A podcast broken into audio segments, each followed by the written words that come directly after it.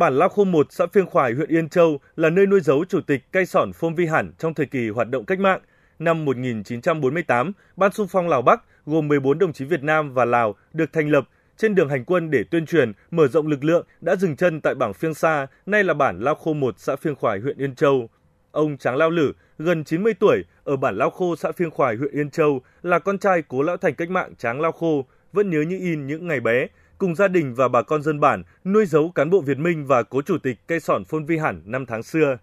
Những năm 1948, 1949, khi ấy ông hơn 10 tuổi, bà con dân bản còn khó khăn lắm, nhưng đồng bào bản Phiêng Sa, tức bản Lao Khô 1 bây giờ đã hết lòng cùng nhau cung cấp lương thực, thực phẩm cũng như tiền của giúp Ban Xung phong Lào Bắc mua sắm vũ khí phục vụ chiến đấu. Cụ Lao Khô, bố của ông, còn trực tiếp dẫn đường đưa Ban Xung phong Lào Bắc vào rừng hoạt động, hàng ngày mang lương thực, thực phẩm và hang thẩm mế nuôi giấu cán bộ.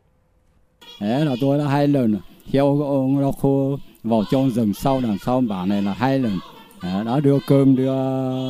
một số cái thô miệng cho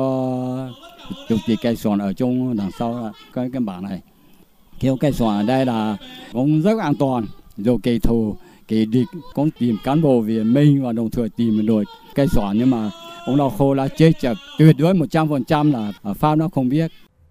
Cách mạng thành công, tình hữu nghị Việt Lào tiếp tục được nhân dân hai bên biên giới vun đắp, không phân biệt người Lào, người Việt, mọi người cùng chia sẻ với nhau kinh nghiệm sản xuất, xóa đói giảm nghèo, bên cạnh nhau những lúc buồn khi vui. 130 hộ, hơn 600 nhân khẩu ở bản Lao Khô 1 hiện nay có nhiều cặp vợ chồng là người dân hai nước kết hôn với nhau, cùng vun đắp, cùng phát triển. Bà con dân bản hiện đang cùng nhau chăm sóc hơn 100 hectare mận hậu, xoài, chanh leo, chăn nuôi hơn 6.000 con gia súc, gia cầm các loại, đời sống vật chất, tinh thần ngày càng được nâng lên. Chị Tráng Thị Rũa, dân tộc Lào, đã lập gia đình và sinh sống ở bản Lao Khô 1 từ gần 30 năm nay. Từ sự vun đắp hạnh phúc của vợ chồng, sự quan tâm động viên của gia đình nhà chồng, cũng như sự đoàn kết bền chặt của nhân dân vùng biên, chị Rũa đã sớm ổn định cuộc sống ngay từ những ngày đầu. Nay gia đình chị đã phát triển kinh tế từ chăn nuôi và trồng hơn 1 hectare cây mận hậu, mỗi năm thu nhập gần 200 triệu đồng. Chị Tráng Thị Rũa cho hay.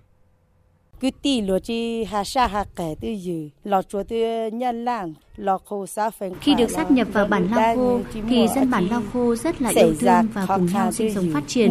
Còn người Lào và Lao Khô cũng như người một nhà, cùng yêu thương, không phân biệt mà cùng nhau sinh sống phát triển ngày càng tốt đẹp. Gia đình ổn định, siêu nhãn lùa.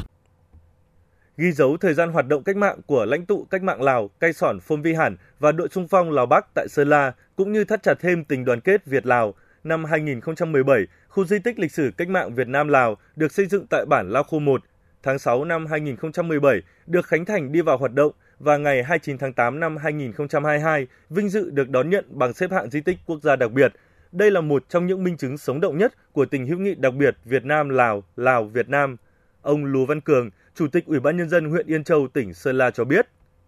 Khu di tích lịch sử Việt Lào rất vinh dự được Chính phủ quyết định công nhận là khu di tích cấp quốc gia đặc biệt. Đây là niềm vinh dự tự hào của nhân dân các dân tộc huyện Yên Châu,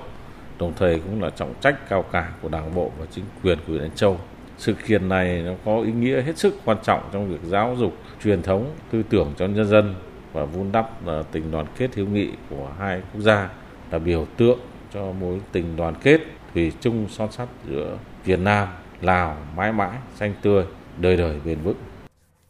Khu di tích lịch sử cách mạng Việt Nam Lào tại Lao Khô được quy hoạch trên diện tích gần 50 ha, gồm các hạng mục đài biểu tượng hữu nghị Việt Nam Lào, nhà trưng bày các hình ảnh, tư liệu, hiện vật quan trọng về tình hữu nghị Việt Nam Lào, nơi dâng hương tưởng niệm Chủ tịch Hồ Chí Minh và Chủ tịch Kaysone Phomvihane. Nơi đây, nhiều hiện vật còn được lưu giữ như chiếc chăn ấm, nồi nấu cơm, ấm đun nước, bát, thìa gỗ mà nhân dân các bản đã dùng để nuôi giấu nhà cách mạng Kaysone Phomvihane và các cán bộ Việt Minh thuở ấy.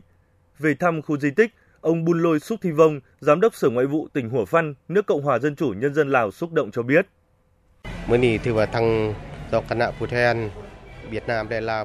Được về đây tụ họp, tôi rất vinh dự tự hào về truyền thống tốt đẹp của hai dân tộc Việt Nam Lào nói chung, tỉnh Hủa Phăn với tỉnh Sơn La nói riêng. Khu di tích quốc gia đặc biệt này được công nhận